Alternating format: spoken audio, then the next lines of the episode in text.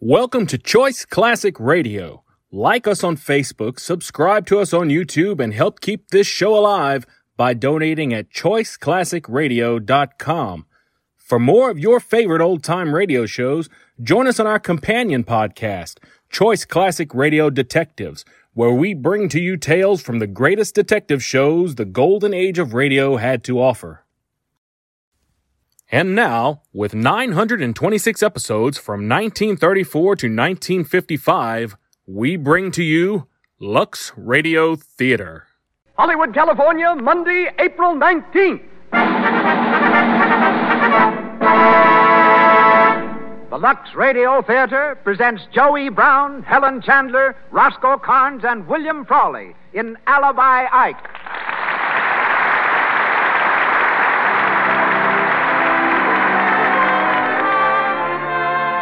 Lux presents Hollywood. Our stars, Joey Brown, Helen Chandler, Roscoe Carnes, and William Frawley. Our guests, Mr. and Mrs. Babe Ruth, and Russell Patterson, one of America's most famous artists.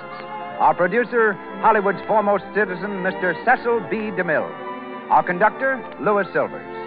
This hour of Hollywood stars and personalities comes to you direct from the Lux Radio Theater on Hollywood Boulevard with good wishes from the makers of Lux Flakes. To everyone, a hearty welcome.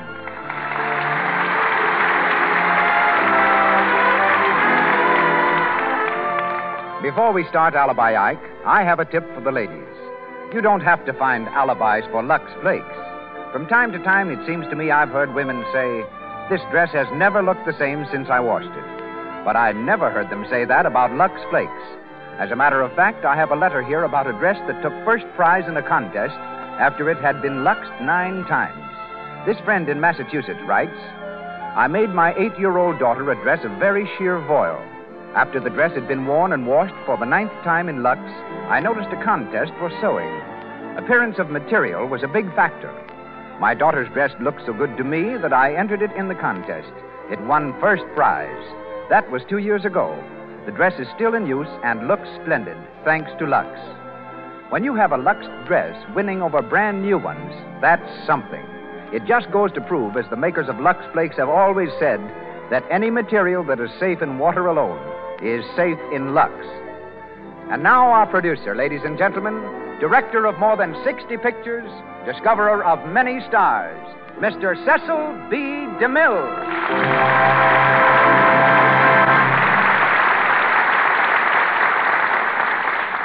Greetings from Hollywood, ladies and gentlemen.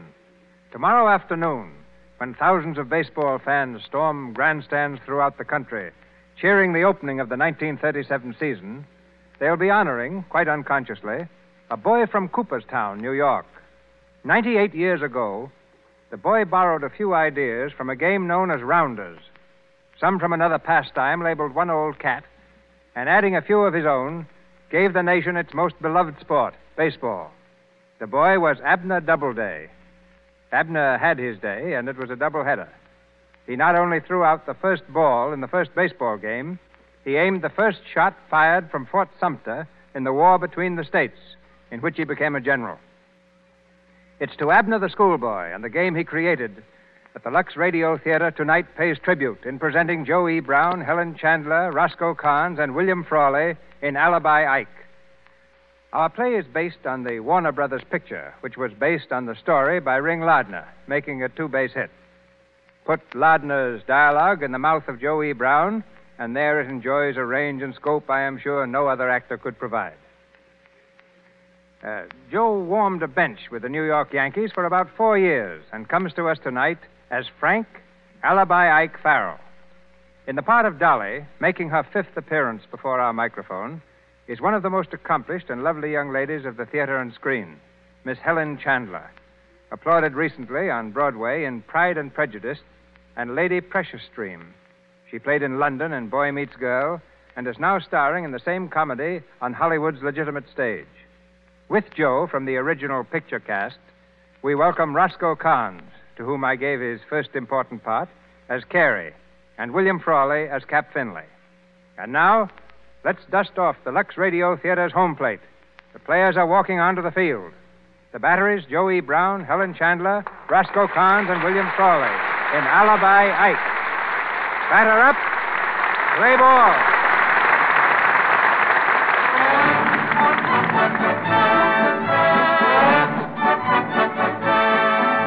We go back a few weeks before the opening of the baseball season.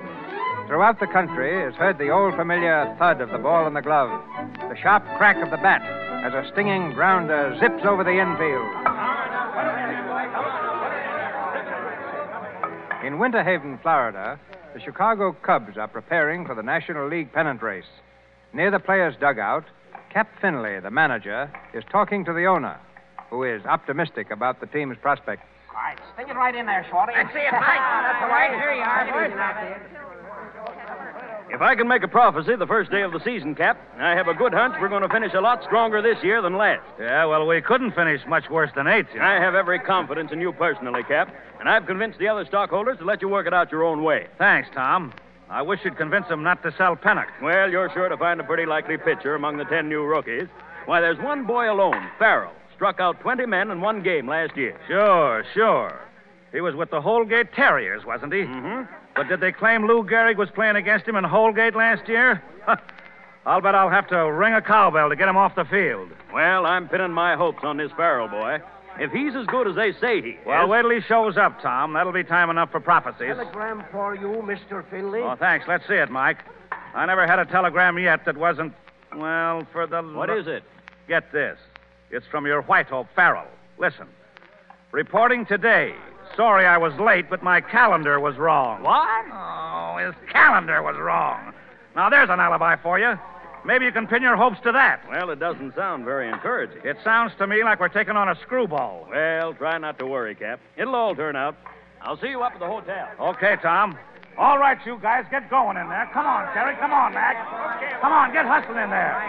This ain't no junior prom, you know. What the? Hey, get that car out of here, will you? Get off the field, you bonehead. Get the. Hey! Hello, boys. Oh, Say, what are you trying to do? Murder somebody? Let me at him. Let me at him. Now, wait a minute, boys. Wait a minute, will you? I'll take care of this guy. Get back to work there, you fellas. Go on, now, all of you. Get back in there, I tell you. No hard feelings, boys. After all, I didn't hit nobody. Now listen, you. Take that sardine can you're driving and get out of here before I kill you. Say, maybe you don't realize who I am. Oh, yes, I do. You're Ty Cobb, but you got your face lifted to fool the pitches. Now listen to me. This is a ball club, and you're on the field. Beat it. Wait a minute. Ain't no ball club without a pitcher, unless they've changed the rules this year. Well, they've changed them, but not enough to let you into the park unless you're on a leash. Now get out of here. Hey, wait a minute. Wait a minute. I'm on the team. My name is Farrell. Farrell? Sure. Frank X. Farrell. Well, why didn't you come in through the gate and give your name at the office? Well, I was afraid if I let on who I was, all the help would quit work and come out and watch me. That's what used to happen when I played with the Holgate Terriers. Oh, I see. Is that why you put on a disguise? Disguise. Hey, this ain't no disguise. This is my baseball suit. You don't say. Yep. Well, you ought to put a sign on it so folks would know. hey, that's a good one, mister. Well, I'll be seeing you. Where are you going? I'm going out and slug a few. Never mind that. Come over here and loosen up your arm. Well, all right. You want me to loosen it? Gosh, it's as loose as goose grease right now. Hey, Carrie, Yeah. handle a few for this guy, will you?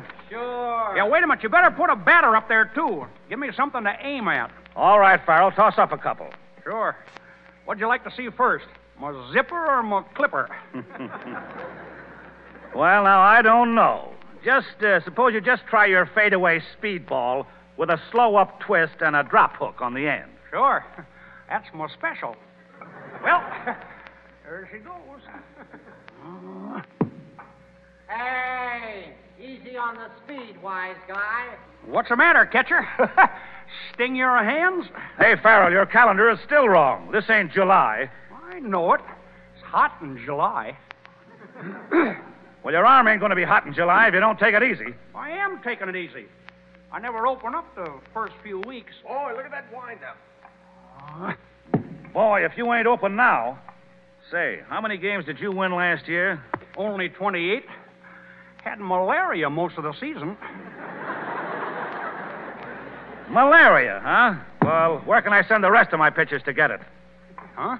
Never mind, never mind. Okay, Kerry. All right, Cap. Come on over here, Farrell, and let's see you hit a few. Well, wait, I ain't warm yet. I could do this all day. Oh. Yeah, I know, but I'm just trying to save the catcher. Grab a bat there. Hey, Tex. Yeah? Whip up a couple here, will you? Sure. Go ahead, Farrell. Well, I never hit my best on Wednesdays. Now, don't you worry about that. I'll cancel all our Wednesday games. That's a good one, Cap. Just show us how you hit on the 4th of July when it comes in leap year. Sure. Okay, pitcher. Come on. Throw her in there and put something on that potato. Come on. Holy. Boy, what a clout. Over the fence, boss. Well, I told you I wasn't so good on Wednesdays. Yeah, it only cleared the fence by about eight feet, that's all. Well, I twisted my ankle when I swung. Say, when I'm in form, I can clear that fence by 30 feet every time. And if I don't clear it, And if you don't clear it, then what? I'll knock a hole in it.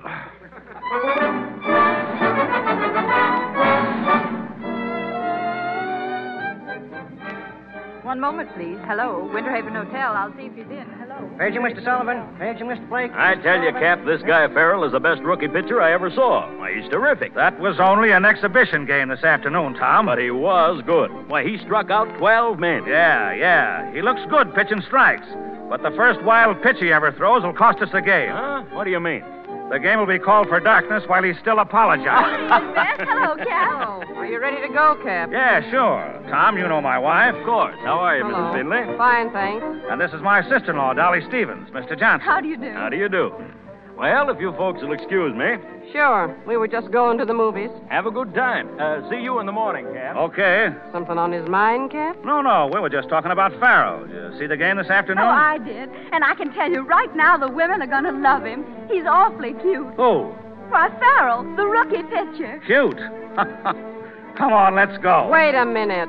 We've got to get someone for Dolly. Oh, okay. Who do you like, Dolly? Cap, you're as blind as an umpire.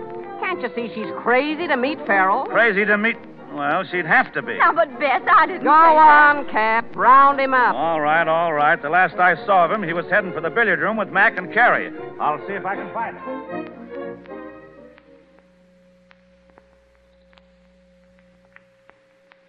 Well, that's a nice shot, Kerry. Yeah, now let me see now. The 11 ball in the side pocket. Say, Farrell, is it absolutely necessary for you to crack peanuts while I'm making a shot? Well, it's necessary for me to crack 'em if I want to eat 'em. But not while I'm making a shot. Well, all right. Go ahead, Mr. Carey. You don't bother me none. You missed, Yeah. well, who wouldn't miss a guy cracking peanuts? All right, your shot, Farrell. Well, let's see. What's the layout? Gosh, looks pretty impossible, don't it? Now, wait a minute. Call your shot. Gosh, I can't see so very good without my spectacles. Well, why don't you wear 'em then? Gosh, I never thought of that. There, that's a lot better. Let's see now. The four ball in the side pocket, the eight in the corner, the six down in the end, and any others that happen to fall. What? Ah, you'll never make it. Well, a man can only try. Holy smoke.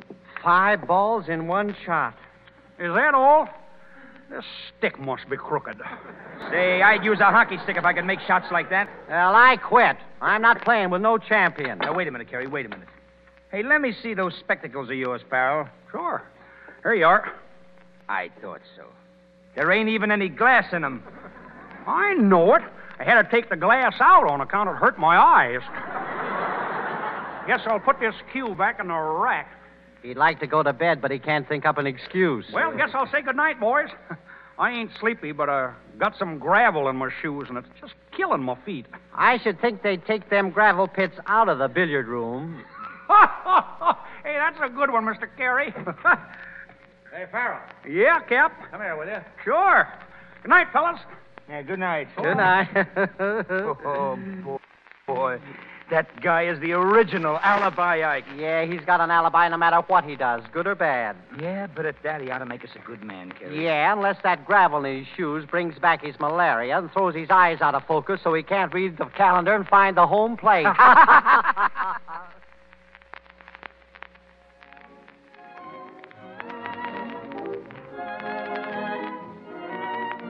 So we thought you'd like to come along with us, Farrell. It's a swell picture. Well, I'd like to, Cap, only You ain't turning in yet. Who, me? No, no. But I ought to stay around the hotel in case there's a telegram. Why, you expecting one? No, not exactly. But there's a lots of times that comes when you ain't expecting them. Oh, here's the girls now. Oh, you all set, Cat?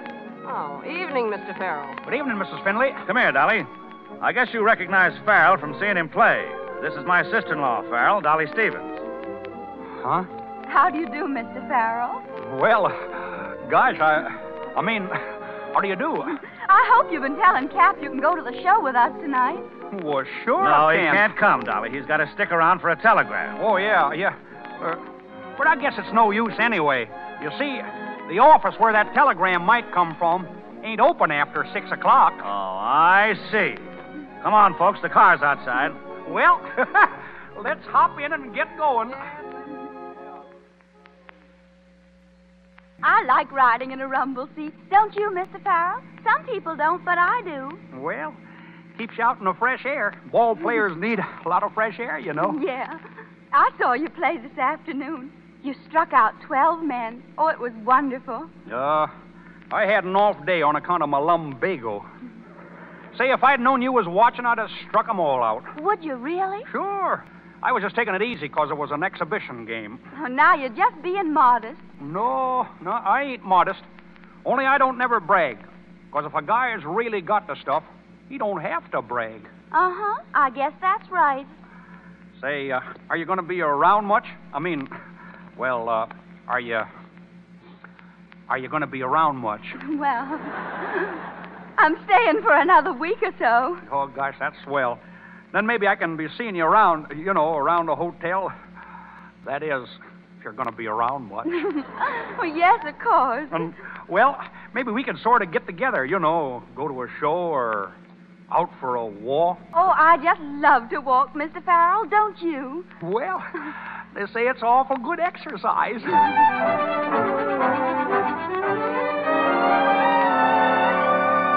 Paging Mr. Short, paging Mr. Devers. Your deal, Mac. Yeah. Oh, hey, Kerry. Kerry, look who's coming across the lobby. Alibi Ike himself. I'll bet he's got another date with the Cap sister-in-law. Yeah. Hiya there, Ike.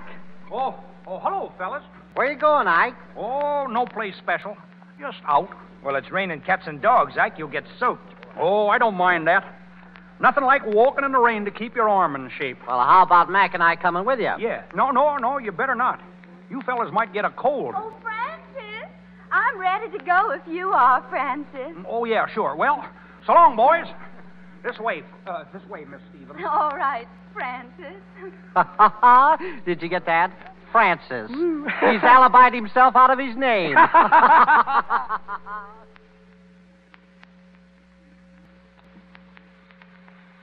If you're getting wet, we can go back to the hotel, Francis. Gosh, no. I like sitting in the rain. With you. the park is kind of deserted. Sure. That's why I like it. Yeah, I like it too. Do you? No kidding? Yes, Francis. Oh, gee, I, I wish, What? I wish you wasn't going north tomorrow. Oh. Yeah, but the team's leaving in a few days, too. You know you're crazy for the season to begin. Oh, I do hope the team does well, Francis. Cap's whole future depends on this season. Oh, Cap ought to stop worrying. I feel fine. I just can't wait to read about your winning that opening game. Yeah, but but you won't be there to see it. No. Oh, I hate going home and leaving. well, leaving the club. You'll write to me, won't you? Right? Well, sure. But but gee, Dolly, I I wish I wish I could tell you. What, Francis? Well, how much I how much I How much you what? well, how much I Why, Francis, you're getting a cold. No, oh no. I ain't Oh, come on, Francis. We've got to get back to the hotel. Well, I guess maybe we gotta go back. I, I'd hate to ruin the team's chances by getting sick.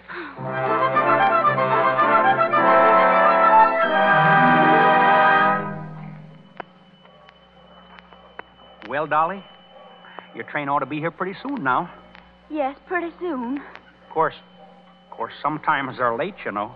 Yeah, they don't always run on time, do they? No, you, You see, sometimes they, they get behind in their schedules. Oh, I see. And that's what makes them late. Yeah, that's one of the reasons. Gosh, I, Dolly, I wish this train wouldn't never come. Oh, do you really, Francis? Yeah. Oh, gee, Dolly. Oh, gosh, there it comes, and it's right on time. Oh, then I guess it isn't late. No, right on time, just like I said. Well, Well, Francis, I. You know, I think there's something in my eye. Would you look? sure. I, wait till I get my handkerchief. Which eye is it? Oh, oh, you'll have to come closer, Francis, much closer. Francis. Well, Francis, I. I don't see nothing. Oh, well, never mind. I guess it's all right now. Say, I, I wish you'd keep my handkerchief, though. You, you, you, you might get something in the other eye. Yeah. Yeah, but you might need it. No, no, not me. Say, when I see something coming, I always duck. Oh. And anyway, I'd, I'd kind of like to have you keep it, you know, to, well, in case you need it. I'd love to keep it, Francis. Oh, gee, gee, that's great. Well, Well, I, I, I guess there's nothing more to, to say. no, I- I guess that's about. No, it ain't either. Oh, Francis. Dolly, Dolly, I gotta tell you something. I hope you don't get mad or nothing, but Yeah, go on, Francis, quickly. Dolly, listen. Listen, Dolly, cause, 'cause it's awful important. Francis, hurry. Dolly, Dolly, I, I. Oh, Francis, I've got to Oh. go. No, no, no, I, I. Dolly. Oh, goodbye, Francis. No, no, no, I. Wait. Goodbye. Wait, Dolly, wait, wait, I. Dolly, Dolly, listen, I.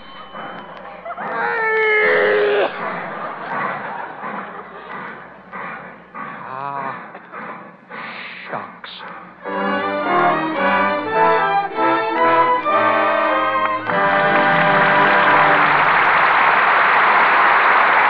We will continue with Alibi Ike in just a moment. But first, I want to take you to a kitchen shower the girls are giving for Betty Ann, who is to be married on June 5th.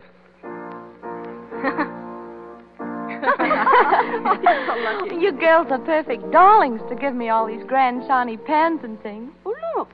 There's still a package you haven't opened. Mm, So there is. Why, it's a big box of Lux Flakes, and here's a card. It says, The most valuable thing I could give you. Ask me why. Signed Helen. All right, Helen, tell us.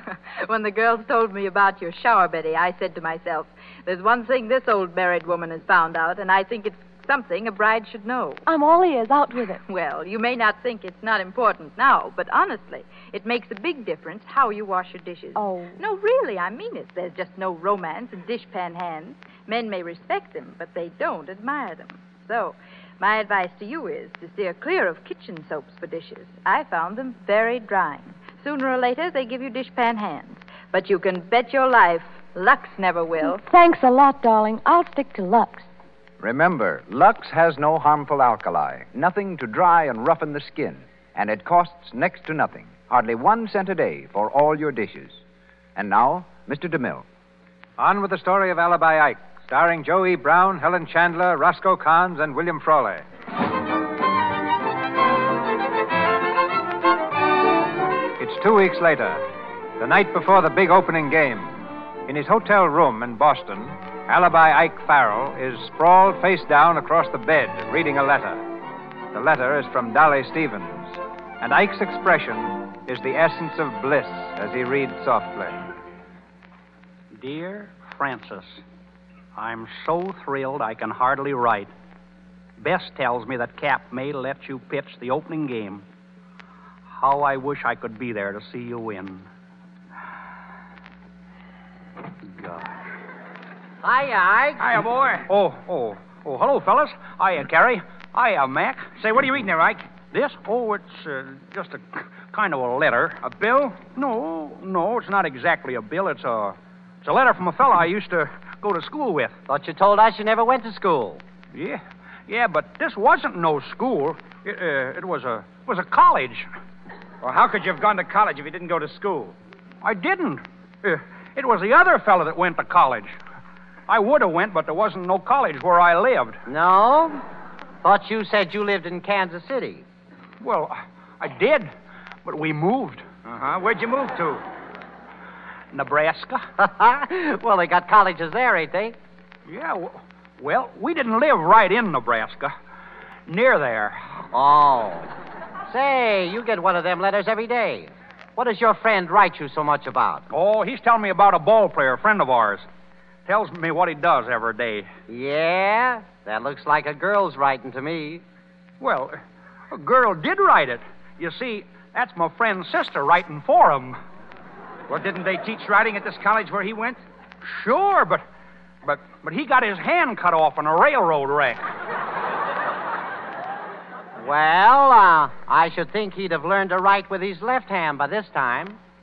Well, it's it's his left hand that's cut off. and he was left-handed. good night, boys. good, night. Hang on, paper! Cubs win over the Harold pitches no hit game. Here you are, read all about it.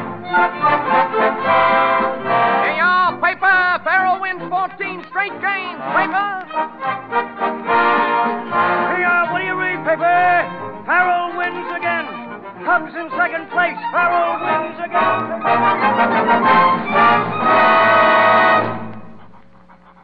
And so you see, Dolly, the Cubs and me has practically cinched the pennant. Almost. Period. Next two weeks will tell story, and as I will pitch two times in next two weeks, all is over but shouting. Semicola. Yeah, who is it? Come in. Good evening, Mr. Farrell. Hiya. My name's Crawford. You don't know me, Mr. Farrell, but I'd go through fire and water to shake hands with you. Oh, you don't have to go to all that trouble. I'm glad to shake hands with you. Well, thanks. You're the best pitcher I ever saw. Well, maybe I ain't the best, but I won an awful lot of games this year. You sure have, boy. You're on your way to big money. Yeah, but. And you'll get it. You're a smart boy. Well, it ain't only that I'm smart, just that I got the stuff that fools these other fellas. you sure do. Yep. I guess there isn't anybody a guy like you couldn't fool. Uh. Mr. Farrell, I'd like to ask a real favor of you. I'm president of the Young Men's High Ideals Club. I guess you've heard about it, haven't you? No. er, well, uh, not, not exactly. There's uh, one or two of our boys, uh, you know, we caught them drinking and things like that. Drinking? Say they oughtn't to do that if they want to make good. Well, now, that's just what I was telling them. And what they need is an example, Mr. Farrell. I want you to come over and meet them tonight and tell them some of the secrets of your success. Well, mister, it's getting kind of late. Yes, yes, I know, but uh, uh, we're having a special night. In your honor, we're going to let the boys stay up until 10.30 if you'll just come and talk to them. Well, okay, mister. I don't like to stay up late myself, but if it's to do good, I'm with you. Oh, Come on, I let's knew go. I could count on you, Mr. Farrell. I've got my car right downstairs. Get my hat here.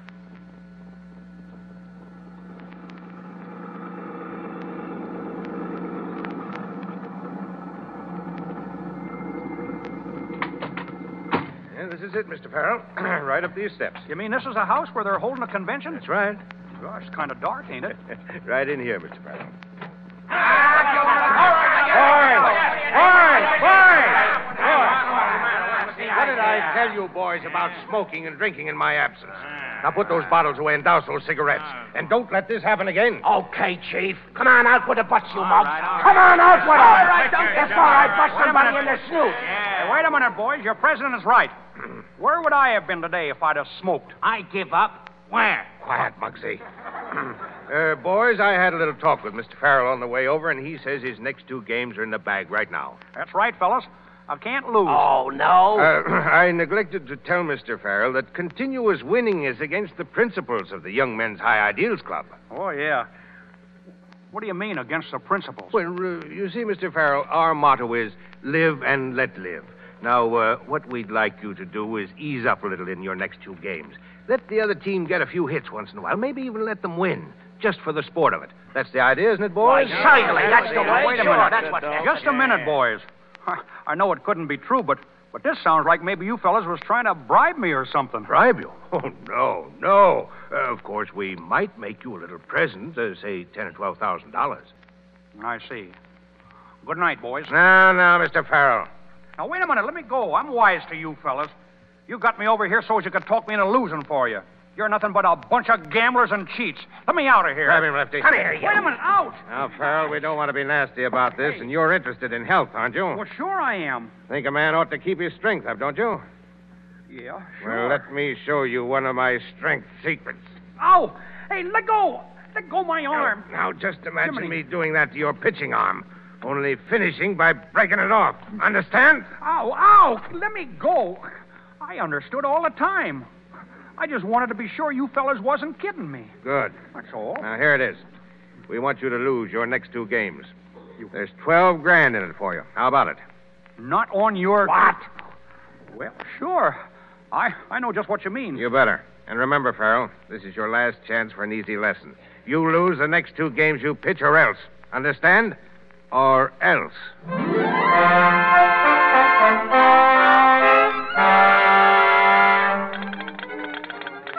Telegram to Mr. Frank Farrell, Hotel Continental, Boston, Massachusetts. Dear Francis, arriving tonight to watch you win your next two games. Thrilled at thought of seeing you again. Signed, Dolly.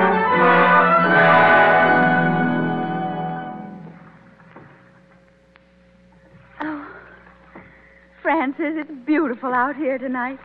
I love rowing. You do? Well, I'll, I'll let you handle the oars for a while if you want. Oh, no, I mean, well, just being out here on the lake No. with you. Oh, Yeah. Sure is nice.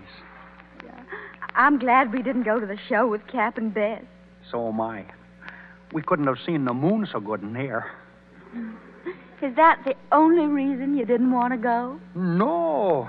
Gee, I, I wanted to be alone with you. I didn't want no other people around us.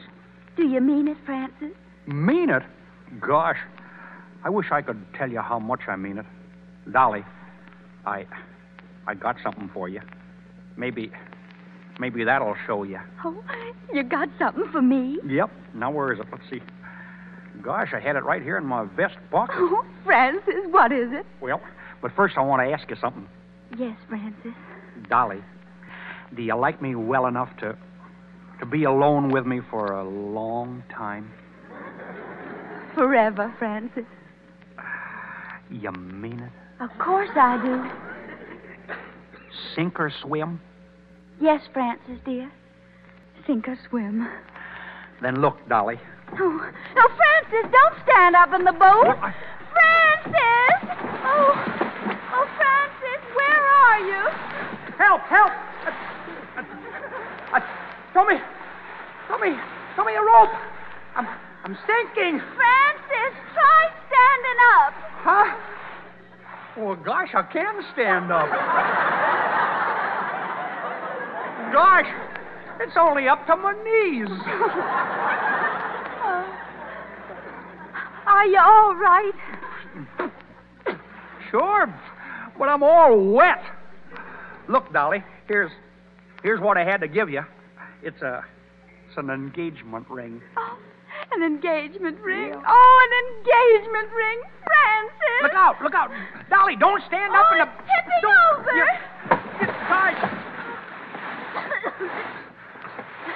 Gosh, now we're both all wet.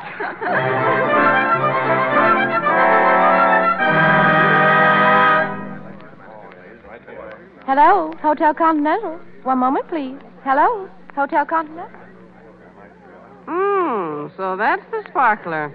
Well, it certainly is a peach, Dolly. Oh, Bess, I'm so thrilled. Where is Francis? Do you know? We're over in the card room with a couple of the boys. You going out tonight? Well, we were going to the theater if the boys will let him get away. Yeah, I'd better go and call them all. No, no, you ain't leaving yet, are you, Ike? Sorry, fellas, but I just got to. Well, where you going? Oh, just to the theater, I guess. All by yourself? No. Friend of mine's going with me. Well, what do you say if we go along? Well, I ain't only got two tickets. Ah, we can get some more seats. They're all sold out. Well, the scalpers will have some. Sure. Yeah, but you don't want 'em. Show's rotten. Well, I'll buy your tickets from you if you don't want 'em. Nope. I wouldn't cheat you. Well, say, what are you going to do with your girl? Leave her here at the hotel? Girl? What girl? the girl you had supper with. Oh, oh, her. Oh, Oh, gosh. She just happened to sit down on my table, that's all. Uh huh. Is that why you gave her that ring? For sitting down? I. I I give her the ring? Well, didn't you? No, no, I didn't exactly give it to her. I lent it to her. Oh, yeah? well, I wouldn't lend no ring to no strange girl if I was you. Oh, guess she's all right. I'm kind of tired of the rock anyway. When a girl asks you for something, well, what are you going to do? Well, so long, boys. Now, now, wait a minute, Ike. I got a bet with Mac, and it's up to you to settle it. I bet that you and Dolly were engaged to be married. Huh? Oh, no.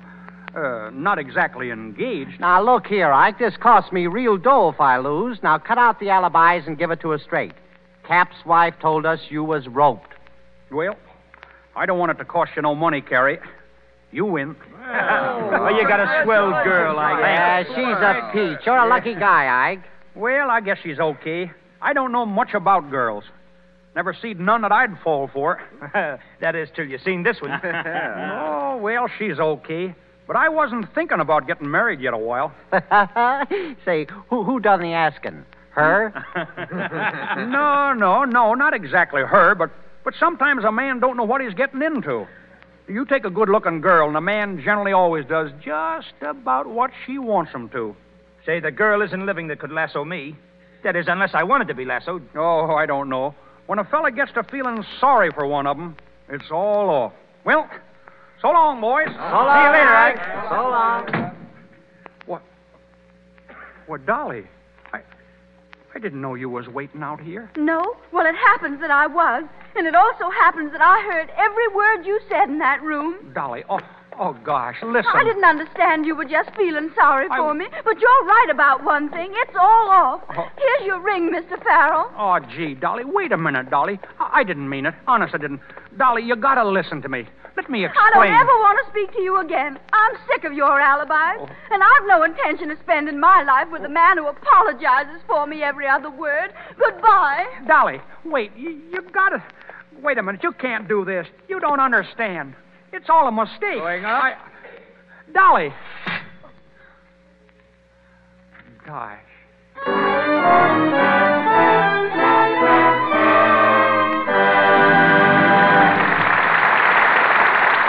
and identification. This is the Columbia Broadcasting System. This is KNX, Los Angeles, the voice of Hollywood.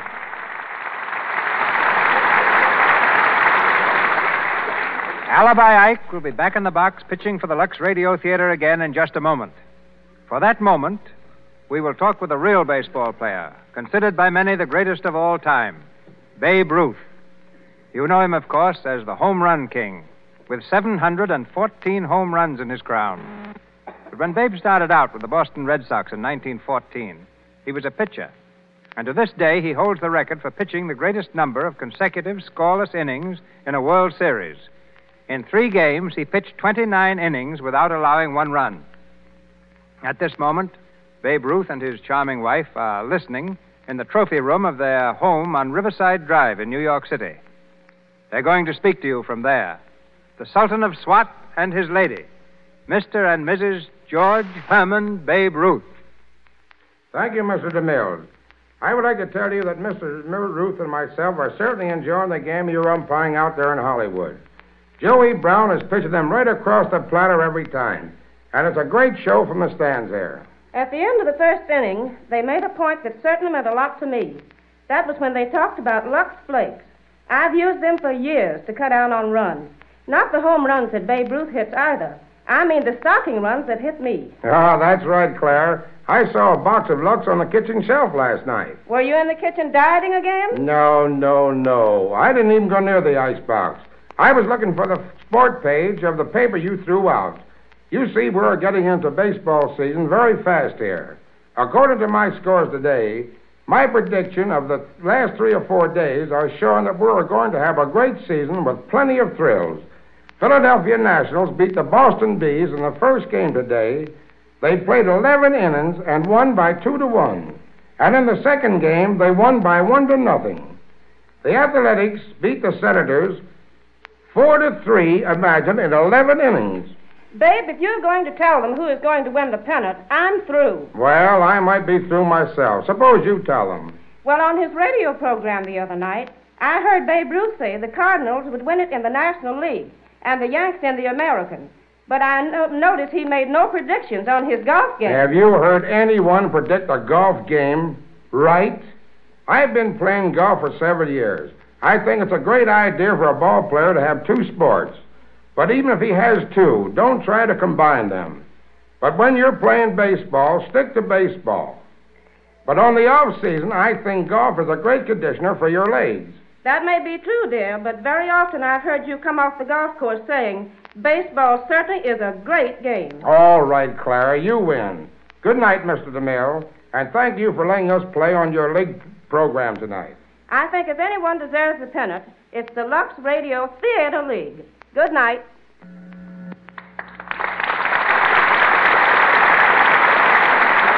Thank you, Mr. and Mrs. Babe Ruth. We're back in Hollywood now with Joey Brown, Helen Chandler, Roscoe Carnes, and William Frawley in Alibi Ike. Sick at heart because Dolly broke their engagement, Farrell went out the next day and pitched a losing game. Pitched so badly it aroused suspicion in the minds of Cap and the owner of the club. They've gone to his room to question him. They find him slumped dejectedly in an armchair. Ike, we want to talk to you. Yeah? Well, I don't want to talk to you. Now, now, just a minute, son. Don't you feel well? Yeah, I feel all right. Well, is there anything we can do? Yeah, you can get out of here and let me alone. You know, Farrell, that was a pretty bad game you pitched today. Looked like you weren't even trying. What do you mean I wasn't trying? I'd answer that door if I were you. I was just going to. Well, what do you want? The chief told me to give you this envelope. Hmm? You'll catch on when you open it. So long, kid. Who was that, Farrell? Well, I don't know. Never seen him before. Brought me a letter. Well, he didn't look like a postman to me. Why don't you open it? All right, I will. Gosh, it's getting so a fella can't even open his mail in private. I. Hey, what's this? I'll tell you what it is, Mr. Farrell. It's a roll of greenbacks. Let me see that. Look, Tom, a half a dozen thousand dollar bills. A half dozen thousand dollar bills. What? Say, that's that's six thousand dollars, ain't it? Yeah, and there seems to be a little note attached to it. Listen to this, Cap. Nice going, kid. Keep up the good work. Hmm. Well, how do you like that? What about it, Farrell? Oh, I don't know nothing about it. Gosh. Say, they must have thought that I was losing that game on purpose for them. Who sent this? Oh, I don't know. I I can't remember his name. Oh, you can't. Farrell, I never thought you'd do a dirty trick like this. Say, you don't think I threw the game? No, this is just a coincidence. Why, if it wasn't for the scandal, I'd let you explain it to the judge. Wait a minute. Wait a minute. Say, I wouldn't throw a game if my mother was playing on the other side. You won't have a chance in this club. Pack your things and get out. And if you ever put on a baseball suit again, I'll put stripes on it for you. You mean. You mean I'm canned? Yeah, and it starts right now. All right, then let it start. A couple of fine fellas you are. When I was winning, you thought I was a hero. And then the first time I lose a game in two months, you come around claiming I'm a crook. Well, you can keep your ball club. I'm through with you for good. Now get out of here. Get out of here and let me pack my suitcase.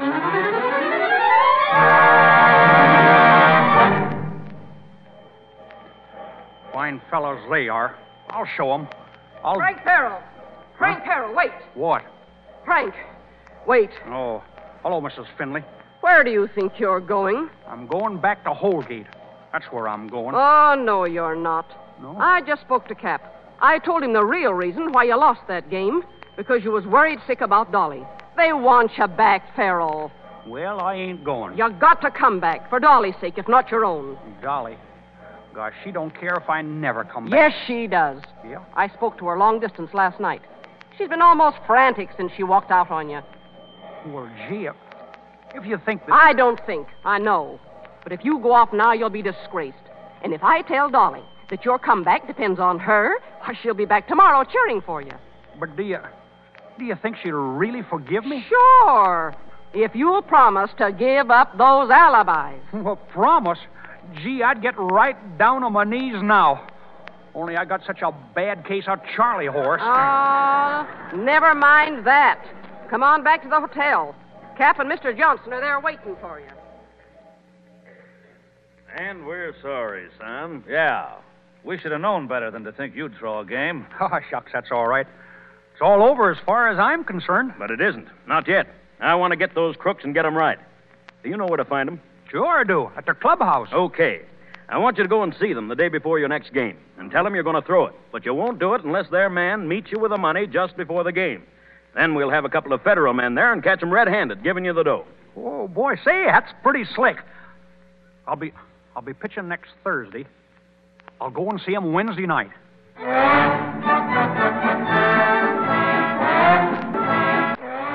Get this straight, Farrell. Just why do you want the money in advance? Well, I tell you, they're looking at me funny. I gotta have that dough so I can get out fast if they do come after me. Are you trying to put the cross on us, Farrell? Say, ain't I done everything you told me to so far? Okay. We'll have the dough for you. Now scram. Sure. Well, good night, boys. Don't forget. Well, what do you think, Chief? He's pulling a fast one on us, but he's not going to get away with it. We got everything sunk on tomorrow's game. If Farrell wins, it means the pennant for the Cubs. Farrell isn't going to win, Lefty, because Farrell isn't going to pitch. Huh? You and Charlie are going to pay Mr. Farrell a little visit tonight, see? Don't mess him up if you can help it, but get him away from the hotel. You know what I mean, Lefty? Yeah. Maybe a little chloroform will help. Handle it any way you want, but get him out to the farm and see that he don't wake up until the game's on. Leave it to me, boss. When I get finished with him, he'll be lucky if he ever wakes up. P.R.P.P. Harold disappears. Ace Cup pitcher disappears on eve of big game. Read all about it,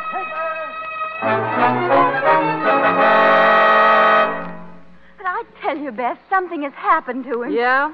Well, something else will happen to him if he doesn't show up for the game. Oh, game. All you think about is the game. What worries me is Oh, Francis. now calm yourself, Dolly. He'll be all right. He'll probably show up at the last minute with an alibi. Oh, but he isn't all right. He'd never do a thing like this. Oh, if I only knew where he was. Come on. It's almost time for the game.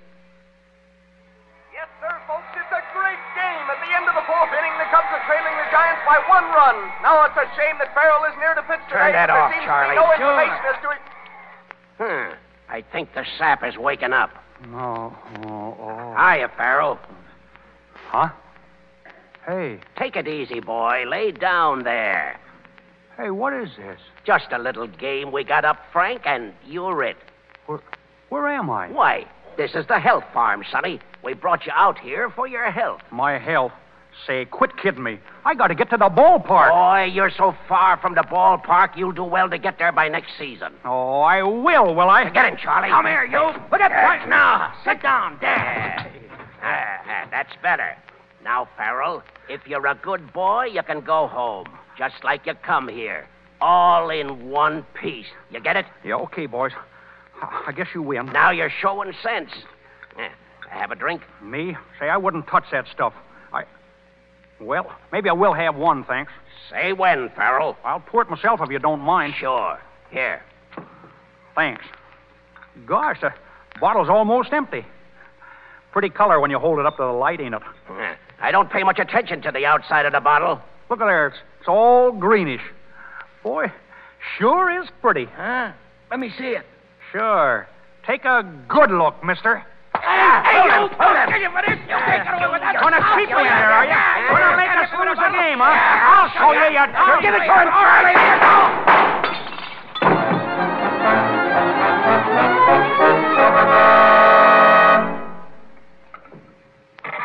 What a game! What a game! It's the last half of the ninth inning, folks, and the Cubs are at bat. There's two runs behind, and there's two out, but there's a man on second, and that crowd down there is going mad. It looks as if the Cubs are licked, but you never can tell. Right, two! Well, it looks like the finish, Harry. Yeah, here goes the pennant cap. Wait till I find that guy Farrell. I'll kill him. So help me, I'll murder him with my bare hand. Ball three. Oh, three and two on Mac with a pitcher coming up. I'll have to put in a pinch hitter if I get the chance. Hey! Hey, Cap! Cap! Look! Who is that? Holy... Why, it's Farrell. Hiya, Cap! Hiya, Gary! Come Hiya, here. fellas! Come here, you. Where have you been? Don't ask me now. Just give me a bat. That's all. Give me a bat. All four, take the base. That's what's up to me, Cap. Hey, somebody give me a bat. Wait a minute, wait a minute, Farrell. Listen to me. Are you on the level? Do you want to win this game? Do I want to win it, guys? Let go of me. All right, but remember this. You've got to get a hit. Two runs will tie the score, and there's two men on. I know it. If you strike out or pop a fly, I'll murder you. Oh, listen, Cap, I'll sock that kill so hard it'll rip the horse hide off of it. Let me out of there. Hand her up. Hand her up. That's me, ump. Farrell, pinch hitting for Rossi. Farrell, batting in face of Rossi.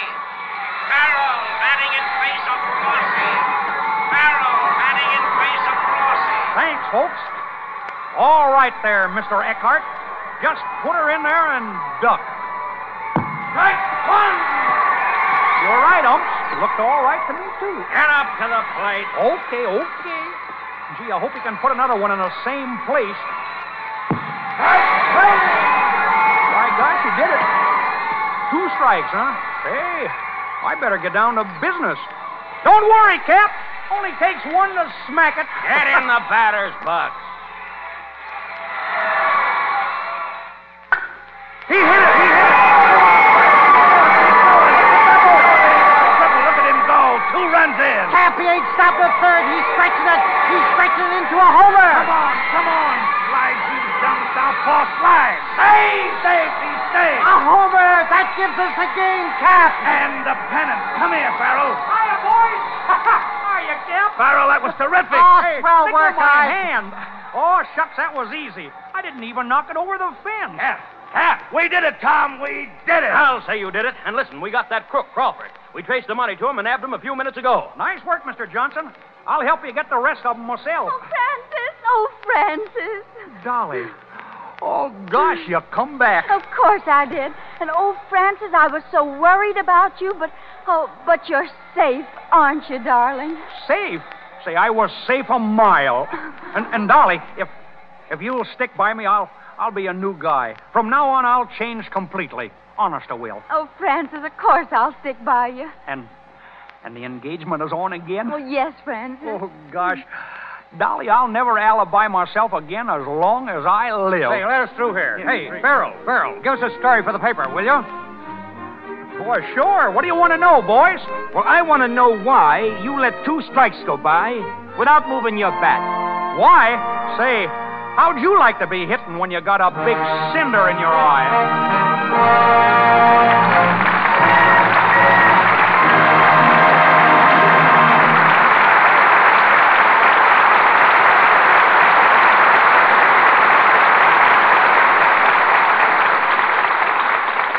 The game's over and won, but we play an extra inning a little later with Joey Brown and Helen Chandler.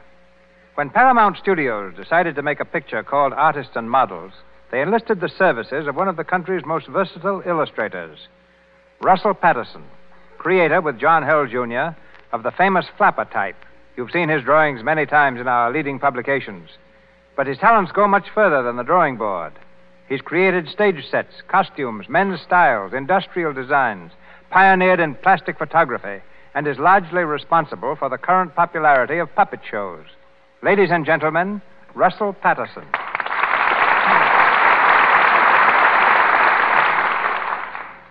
Thank you, Mr. DeMille, but I'm only one of the several illustrators who'll be working in artists and models. By that, I, I mean you'll actually see on the screen James Montgomery Flagg, John Legata, McClellan Barkley, Arthur William Brown, Jefferson Mackimer, and Rube Goldberg. A fine group of artists, but what about the models? Well, it, it's difficult to find perfect models even in Hollywood. Since we started our search for beauty, Mr. Ruel Walsh, the director, Mr. Louis Gensler, the producer, and Mr. Leroy Prinz, the dance director of Artists and Models, saw more than a thousand girls. Uh, we wanted about 100 of the most beautiful models. You'd be surprised at the small number in this group who met our requirements. What are the requirements? Well, I would say four in number grace, the ability to wear clothes, figure, and, uh, of course, the beauty of the face. Uh, why it's so hard to pick outstanding girls today is because most of them are standard types. They all want to look alike, and we look for individual types. Uh, beauty, like everything else, seems to run in cycles. After the war, there was the collegiate, and then the flapper types the platinum blondes, the redheads, and last year the brunettes had their day. And this year? Oh, I would say the raw, the, the smooth-haired, dark, natural blonde with blue eyes and sunburned skin. I think she's the typical American girl of 1937. Since you preach individuality, I suppose you'd hesitate to tell the girls in our radio audience what kinds of clothes to wear. Well, that's like a doctor trying to cure a patient without knowing the ailment. Uh, I would recommend the best fashion magazines and to follow the best-dressed picture stars. and above all, as much of one's own personality as possible. Uh, I can safely say that whatever they wear, women will keep on caring for their clothes in the most effective, economical way there is, with uh, Lux Flakes. Lux is the safest, surest wardrobe care I know of, and that's why we're using it in orders and models. Thank you, Mr. DeMille. Thank you, Miss Patterson. In just a few minutes, Joe E. Brown boards a plane and flies from Hollywood to Chicago. But we still have time to bring back Joe and Helen Chandler to answer their curtain call. All right, Helen. And remember, Joe, no alibis.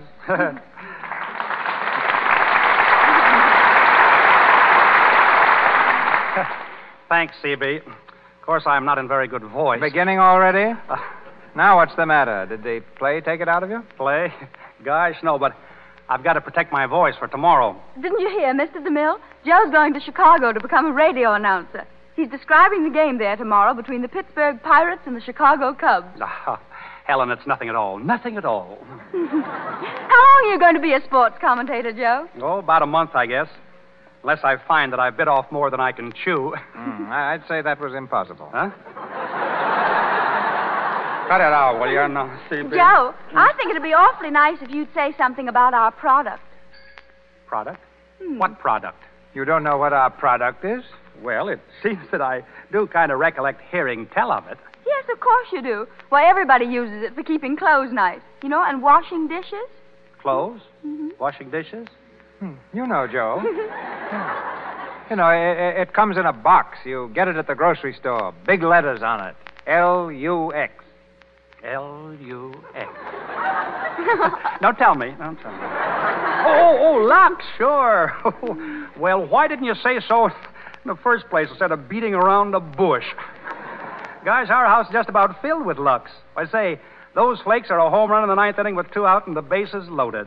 Of course, of course, I don't do the washing, but it seems No, to no, me no. That's that- enough. That's enough. Don't spoil it. Joe, I, I understand you're a sports writer, too. Yes, yes. I'm writing a column for the Los Angeles Examiner. They picked the craziest name for my column, though. They, they call it Saying a Mouthful. Gosh, that don't seem to fit me. Not if it's only a column, Joe. Oh, you too. huh? Yeah, it ought to be a full page. Oh, I see. And Helen, uh, uh, just before I kiss you good, I mean, before we say Dolly, I mean, guys, there I'm all confused. before I walk off the field, I want to wish a speedy recovery to one of baseball's immortals, now in Lakeside Hospital, Cleveland. He was banged up pretty badly in an accident the other day, and I know that you all join me in wishing the best to a great sportsman, our friend Tris Speaker. And now, CB and everyone, including you, Helen, goodbye. Goodbye. Thank you all. Goodbye, alibi. Mr. Brown, Miss Chandler, our thanks. Ladies and gentlemen, this is your announcer, Melville Ruick. The program arranged for you next Monday night will be revealed in a moment by Mr. DeMille. Tonight's cast included Wally Mayer as Mac, Leora Thatcher as Bess Finley, Cy Kendall as Crawford, Lou Merrill as club owner, Joe Franz as lefty, Charles Emerson as reporter, Frank Nelson as radio announcer, Ross Forrester as Tex, Ingeborg Dillish as telephone operator, and Marion Dennis as telephone girl. Joe E. Brown appeared through courtesy of David L. Lowe Productions, Louis Silver's 20th Century Fox, where he was in charge of music for the new film That I May Live. Mr. DeMille, Mr. Carnes, and Mr. Frawley, Paramount. Mr. Frawley's new picture is High, Wide, and Handsome, and Mr. Carnes, Night of Mystery. Just a reminder as you know, many localities switch to daylight saving time next Sunday.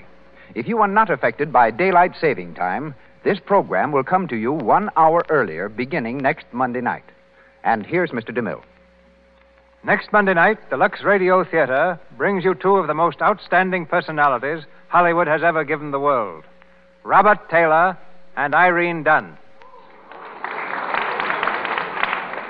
Our play, Magnificent Obsession, based on Universal's picture from the celebrated novel by Dr. Lloyd C. Douglas, one of the most inspired stories of our day. Our radio version will find both stars resuming the same roles they filled with such distinction on the screen. Miss Dunn as Helen Hudson, Mr. Taylor as Bob Merrick. Our sponsors, the makers of Lux Flakes, join me in inviting you to be with us again next Monday night when the Lux Radio Theater presents Robert Taylor and Irene Dunn in Magnificent Obsession. This is Cecil B. DeMille saying good night to you From Hollywood, this is the Columbia Broadcasting System.